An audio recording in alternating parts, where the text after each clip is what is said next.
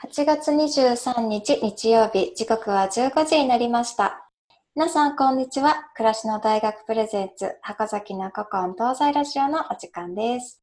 当番組は、暮らしの大学が拠点とする福岡市東区箱崎のことを皆さんにもっと知ってもらい、暮らしの大学での学びをより有意義なものにしてもらえたらという思いから生まれた番組です。毎回ゲストをお迎えし、お話を聞くことを通じて、箱崎を編集し、その情報をお伝えしてまいります。私、暮らしの大学の何でも係、荒牧結子と、学長代行斉藤翔平そして箱崎ゆかりのゲストをお迎えし、ゆるくおしゃべりをお送りしてまいります。どうぞ、のんびりとお付き合いください。えーさて、暑い日が続いておりますが、皆さんいかがお過ごしでしょうか？早速ですが、本日のゲストをお呼びしたいと思います。えー本日のゲストは RKB 毎日放送の神戸金文さんです。えー神戸さん、こんにちは。こんにちは。本日はよろしくお願いいたします。はい、箱崎に住んでるので、こういう番組に出られるの嬉しいです。ありがとうございます。ありがとうございます。ますよろしくお嬉願いいたします。今日はあのプロの方ということで若干二人とも緊張気味で伝えてこのど素人が制作する ラジオで。あの取材はしますけど、あの、はい編集したり、えーするのはあのプロに任せてやってますから、僕自身が喋りのプロでも何でもないですから、大丈夫です。あありがとうございます。ありがとうございちょっます。と励ましていただきました。えーじゃあ、まず最初に少し私の方から、えー神戸さんのご紹介をさせていただきたいと思います。神戸さんは RKB 毎日放送の記者さんでいらっしゃり、箱崎の1年を追ったドキュメンタリー番組、都会に残る小さな村を2013年に制作をされたりしております。また長年講師にわたって障害者問題とも向き合っていらっしゃいます。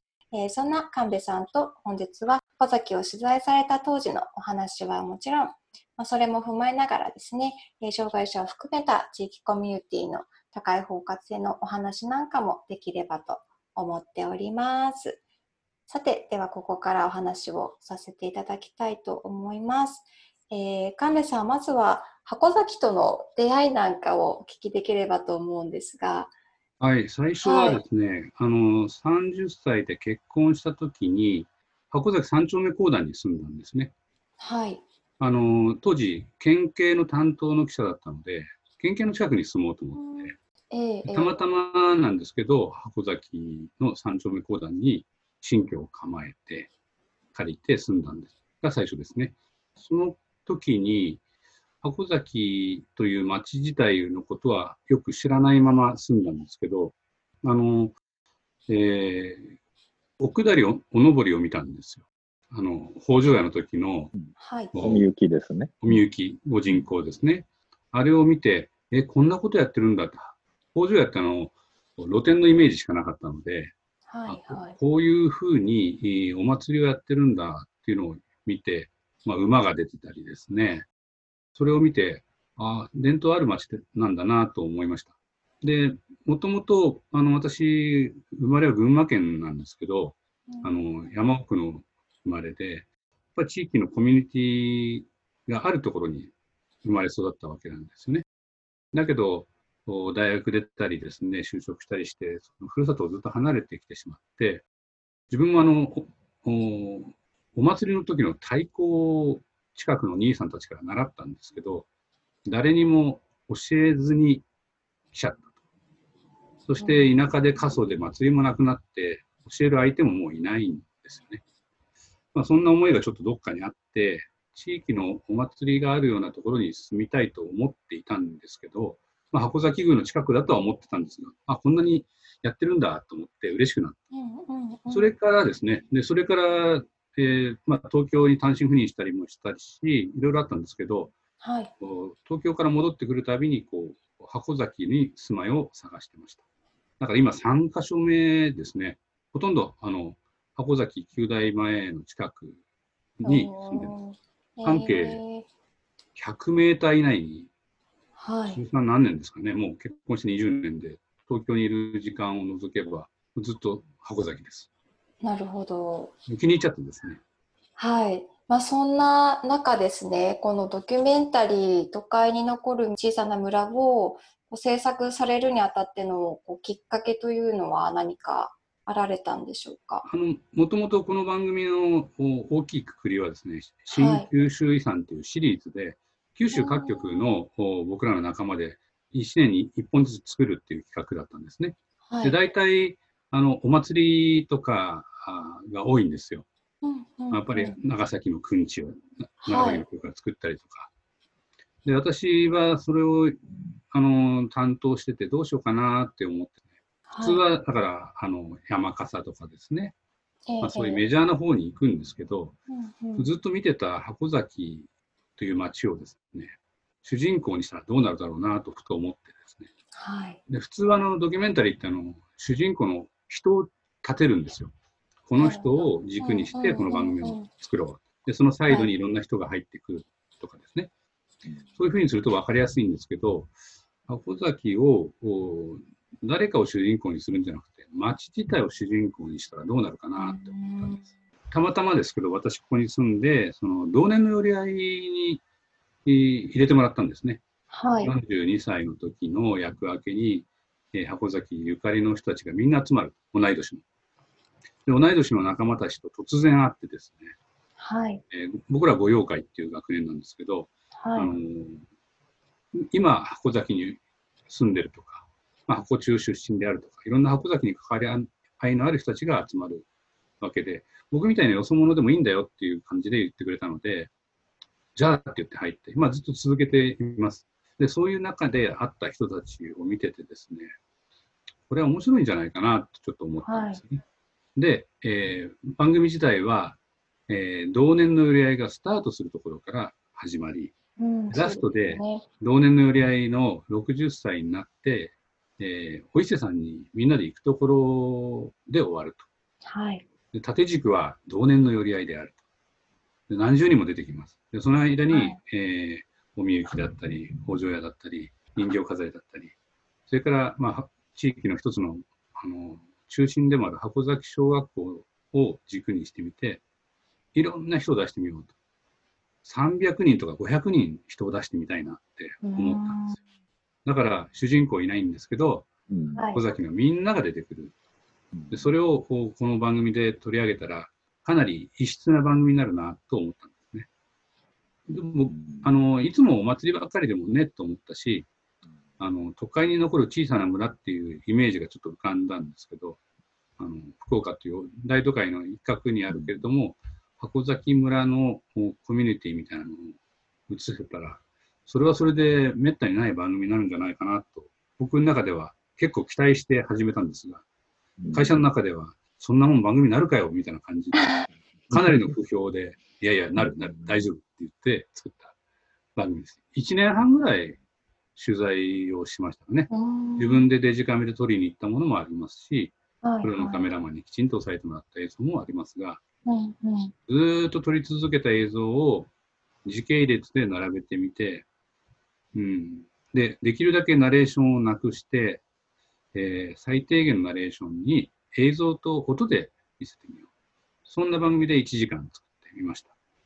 出来上がった作品はかなり僕はいいものができたんじゃないかと、僕は中では自分のことながら思ってます。はいあの私も拝見させていただいたんですが、はい、本当にあのこれを見れば箱崎の1年がわかるっていうようなあの番組でしたし、やっぱりその同年の回で始まって、同年の回で締まっていくっていうのが、なんかすごく印象的で、まあ、箱崎がこうどんな街なのか、なんかその性質みたいなものを物語っているような気がすごくしました。同年の寄り合いも調べてみたんですけど、はい。太宰府とはい鹿の島には若干ありますね。おー形は全然違いますけど、はいはい。あの鹿の島は、あの、四十になった人たちを二十歳の人がお祝いする。うん。みんな集まって。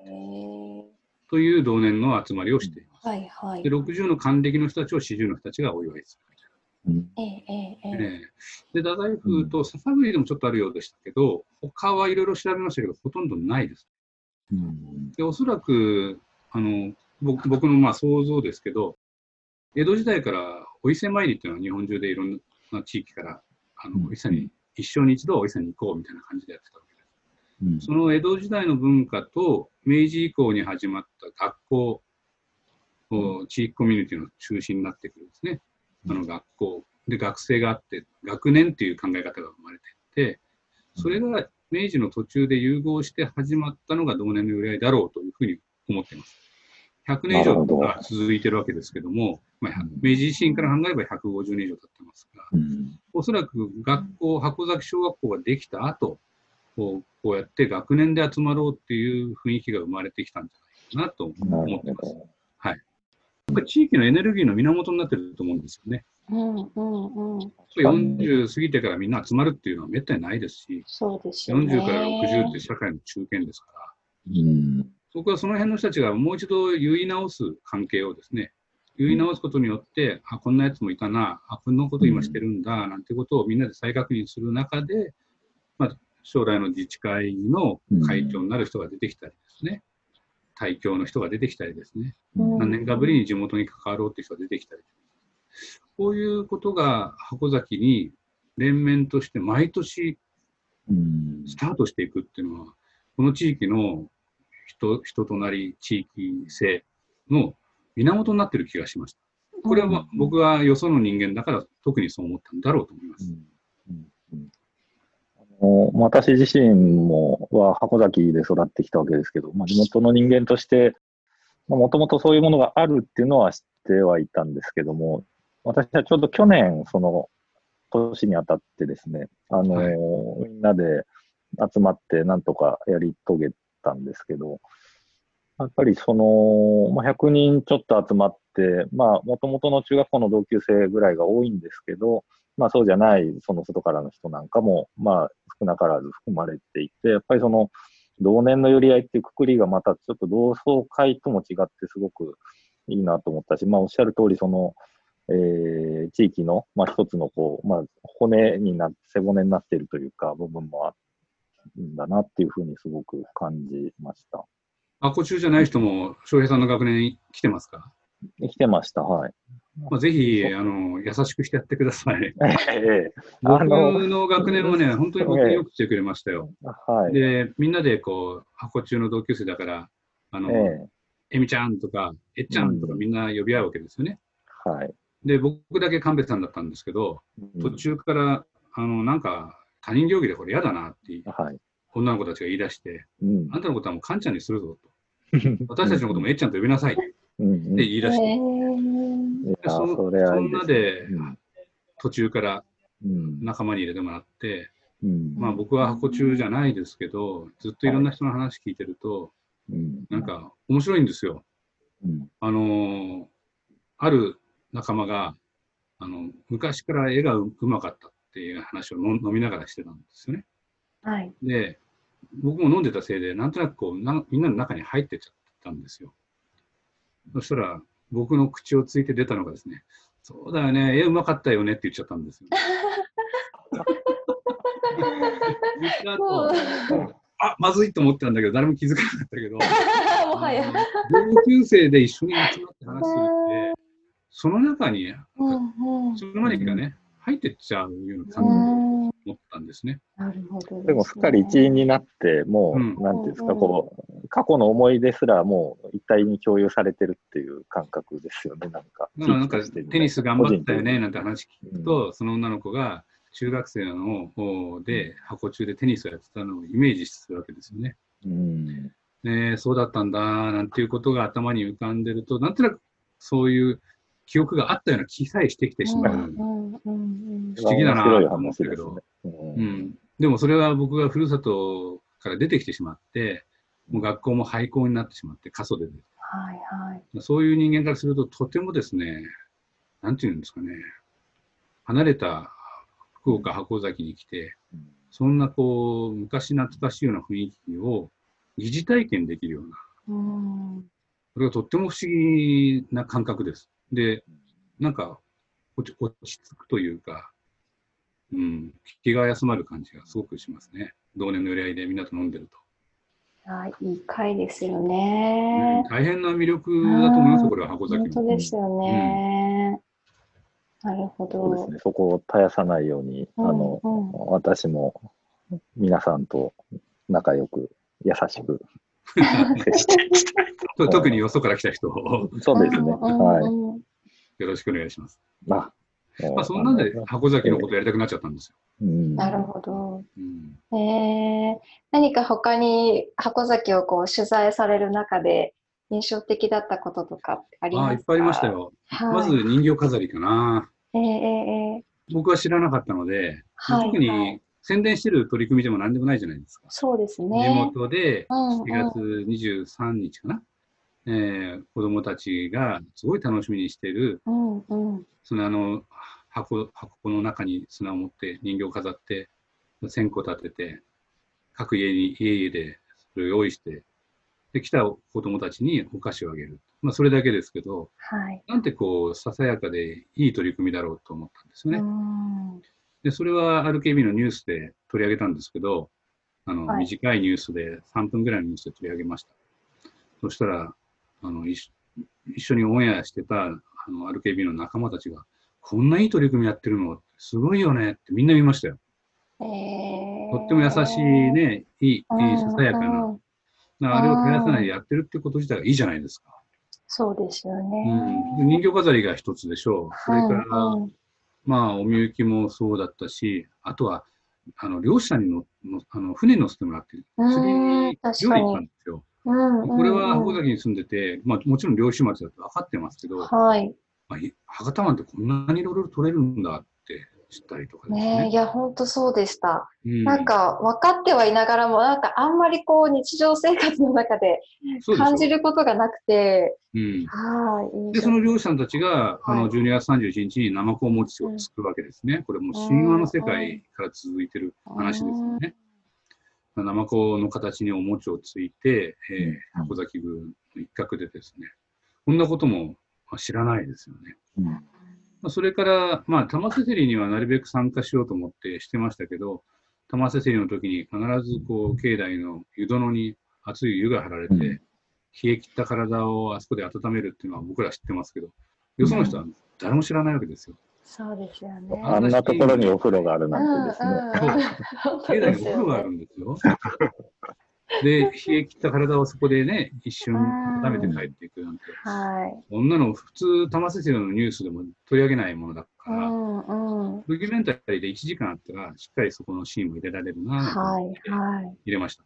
こういうね、ワンシーンワンシーンがね、あの僕も知らないことも多いしう、んうんう。うんんで取り上げてみると、箱崎の人も意外と分かってなかったりするんですうよね。んうんうんうん。まあ、自分の地域の自治会のことは知ってても、はいあはい。こうなってるのかとか、例えばそうですね、あと、おお塩糸りですね。お塩糸りってテレビでは、はい山笠の一シーンとして出てくるんですよ。そうですね。でもあれはもっと広い、えーうん。箱崎宮というこう玄界灘に面した神様はい。に、えー文字から唐津まで、えー来てるわけですよね、お塩を取りに。あんなのもはい知らないし、うんうんうん。本当にあの山笠やってる人たちにもちゃんと見せて、えー箱崎宮ってこんなに広くて、こんなにこう昔からやってて、そのうちの一部に、えー博多部のお櫛田さんがお参りに来てるっていうものなんだよっていうことも伝えてみたいなとも思ったんですようね。んうんうん。だから思ったよりずっと箱崎っていろんな財産、歴史伝統文化うんに裏打ちされた価値がある。そうですよね。それをね、見せたいと思ったんですよ。うんうんうん。まあみんな喜んでくれたからよかったですね。ねえ、いや、本当に、うん、いろんな、こう、やっぱり箱崎って一口に言っても、いろんな顔があるものを、あんなにこう、一気に見るっていう機会ってきっと、ね、本当地元の方でもないと思うので、ね DVD も古民家に何十枚か持ってたんですけど、もう全然え、残ってないらしいんで、ね。ちょっと焼き増しして古民家置いておきますから、うんうん。もしうんこのラジオ聞いて、あ、見たいなとはい。あ、古民家に行ったらあるようにす。それはぜひ、うんね、ご興味持たれた方には見ていただきたいですね。はい。なんか、尾崎の教科書というか、もう入門編というか、うんうんうんうんうんなんかそういうのにふさわしい内容ですよね。まあ、おかげさまで、あれ作ったことで、僕結構感謝されましてですね。ううん、箱崎の町ではい。扱われ方が変わります。なるほど。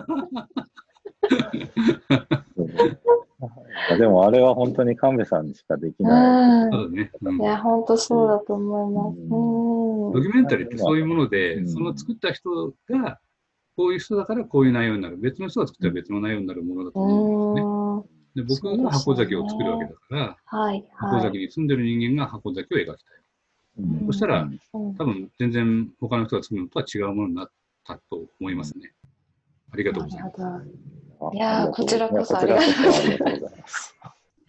やっぱああやってそのね、誰か一人じゃなくて、その地域っていうものを主人公にするっていう発想がやっぱりすごくもう決定的に箱崎をよくと、なんていうんですか、表していると思いますし、うん、それにちょっと今振り返って伺ってるだけでも、なんか箱崎ってやっぱこんなにいろんなことが地域の中の日常として起こっているんだっていう、その、なんか、豊富さというか、うん多様さというか、そこを改めて感じますね。まあ昔の自治会の集まりとか、古臭くて嫌だという人も多いと思うし、そういう世代っていうのも、もう僕らもそうなんですけど、あると思いますし、マンションンに住むっていうのは、あのそういうのを気にしないで住めるからいいんだって思う人もいるでしょうけど、まあ、せっかく箱崎に住んでるんだったら、まあ、マンションも出しますけど、そこのある、にある町会の、こうあの自治会のね、えー中に入ってみたり、まあ一番いいのは運動会に、校区の運動会に出てみることじゃないですかね。番そうすると、ねあこんなに地域があって、こんなことやってんだって。うんまあ僕自身もあの、運動会の準備をお手伝いしたとこからスタートしてるので、うん個人としては。うん僕が住んだ町あの場所に、一番最初に住んだ三丁目公団は自治会あったんですけど、その次に住んだクラシオン、あの、松原郵便局ののですけど、はいあ。そこは、あの、自治会がなかったんですね。うんで、地域に入ろうと思った時に、うあのん校区の運動会の準備をしてるので、手伝いに行ったんですよ。僕は自治会ない、入ってないけど。はいはい。でそこで、あの、夜景っていうのを見ましてね。うんもう前の日に一生懸命準備した後、うんうんその準備したものを徹夜で見守る人を夜景さんって言って置くわけですけども、うんその人が寂しくないようにってみんなで鍋作ったり、歌歌ったり、うんほぼ夜中まで、もう周囲の絶対迷惑だろうと思うような、あの、ことを立てながらみんなでやってますよね。あれを見た時番組にも出てましたねいいなって思ったんんそうですよね。まあ、うん、はい。あれ素敵じゃないですか。もう、うん。昔からやってるから文句も出ないんでしょうけど、うん新規にやろうとしたら夜中にあんな歌歌いやがってって怒られそう本当ですよね。そうですね。でもうん僕はああいうの見てて、あいいなと思って毎年お手伝いに行ってたんです。だから、箱崎を番組に作りたいって時に、あの辺の人たちが皆さん協力してくれたんですよ。いや、そうですよね。なんか、急に行って取れるものじゃないなっていうのは 本当に、ううんん、思いますし。自分自身は出てないですけど、本当はああいうののお手伝いにいつも行ってたし、うん、子供も箱小に行ってるから。当時箱小にいて、えー騎馬戦の映像も使いましたけど、はい一。人の父兄としてもう行ってるわけですうんうんうんうん。よね。うん僕自身は出ませんが、面白く作りました。本当に。うんそうですね。やっぱりその立ち位置が、やっぱりその外から取材に行ってるじゃなくて、やっぱり中からこう、事情を分かった上で、こう、立ち上げていくものっていうのは、すごく、こうなんか、迫ってくるものがあるというか、説得力がありますし、うん。まあみんな店が閉じてね、寂しくなってきたって言うけども、はい。それは確かにそうなんだろうけども、うん。まだまだこの地域にはいっぱい魅力がね、地域の自力,、うん。自力みたいなものが残ってる。うん。でそれは、あのうん。今や昔の古臭い自治会のうるさい集まりではなくて、うん。えー同年の寄り合いに象徴されるように、外から来る人も踏まえて迎えていきましょうよっていうぐらいになってるんじゃないかと思うんですよ。うん。はい。昔は多分ねね。昔から住んでる人がうん。か顔だし、まあそれは今でもそうかもしれないけども、うん。でも新しく来た人も含めて街を作らないともう箱崎持たないよねってみん、これはみんな思ってると思うんですよ。それですね。うん。同年の由来で外から来た人も入れましょうっていうのをしっかり言うとかですね。うん。そういうのも含めて箱崎は変わりつつあり、今うん。だからこそ入ったら面白い地域になってるんじゃないかっていう気は僕はしてますね。はい。もうおっしゃる通りだと思います。まあ、特にその、まあ、やっぱり最近はマンションもすごく増えてきて、まあ、区画整理があったりなんだりっていうことがあって、やっぱりそのコミュニティはあるけれども知らないとか関わりがない人たちとどうやっぱり接点を作っていくのかっていうのが大事なポイントですし、まあ、我々もそのことをすごく意識した活動をしているつもりで、まあ、このラジオとかそういったこともそのことを伝えるための一つの、まあ、メディアだというふうに思っていて、まあ、これからまたさらにその九州大学の函館キャンパス跡地が、えー、まあ、あの広大な土地が、まあ、新しい町になっていって、まあ、古い町とどう混ざり合っていくのかってことを、まあ、考えていかないといけないタイミングの時にですね、まあ、まあ、こういったそのコミュニティのあり方みたいなのを、もっといろんな人に知ってもらって、まあ、街づくり、未来に生かしていくっていうのがすごく大事なのかなっていうふうに思ったりして。本当ね。うん、まあ、あのそういう人たちに箱崎を知ってもらうための上映会なんていうのもやうん、ややってもらってもいいんじゃないですかね。ああ、やってくだされば、その時は、あの、ぜひゲストスピーカーでまた来ていただいて。はい。はい。よろしくお願いします。さて、本日も楽しいお話をお聞きできました。えー、神戸さんとのお話の前編、皆様いかがだったでしょうか？後編は来週放送いたしますので、ぜひお楽しみにしていてください。えまた、暮らしの大学では皆様のご入学を随時受付しております。入学することで定額料金にて暮らしの大学の教室を受講できるほか、特典もご用意しております。入学に関しての詳細は、暮らしの大学の note、またはキャンプファイヤーのページに記載しておりますので、ぜひチェックしてみてください。えー、そして当番組ハコザキの古今東西ラジオではこんなことを聞いてみたいといったリクエストやご質問なども募集しております。リクエストやご感想はメールにてお寄せください。メールアドレスは箱崎 .radio.gmail.com となっております。些細な方でもどしどしお寄せいただければ幸いです。次回の放送は8月30日日曜日15時からを予定しております。では皆さん、また来週お会いしましょう。Have a good afternoon.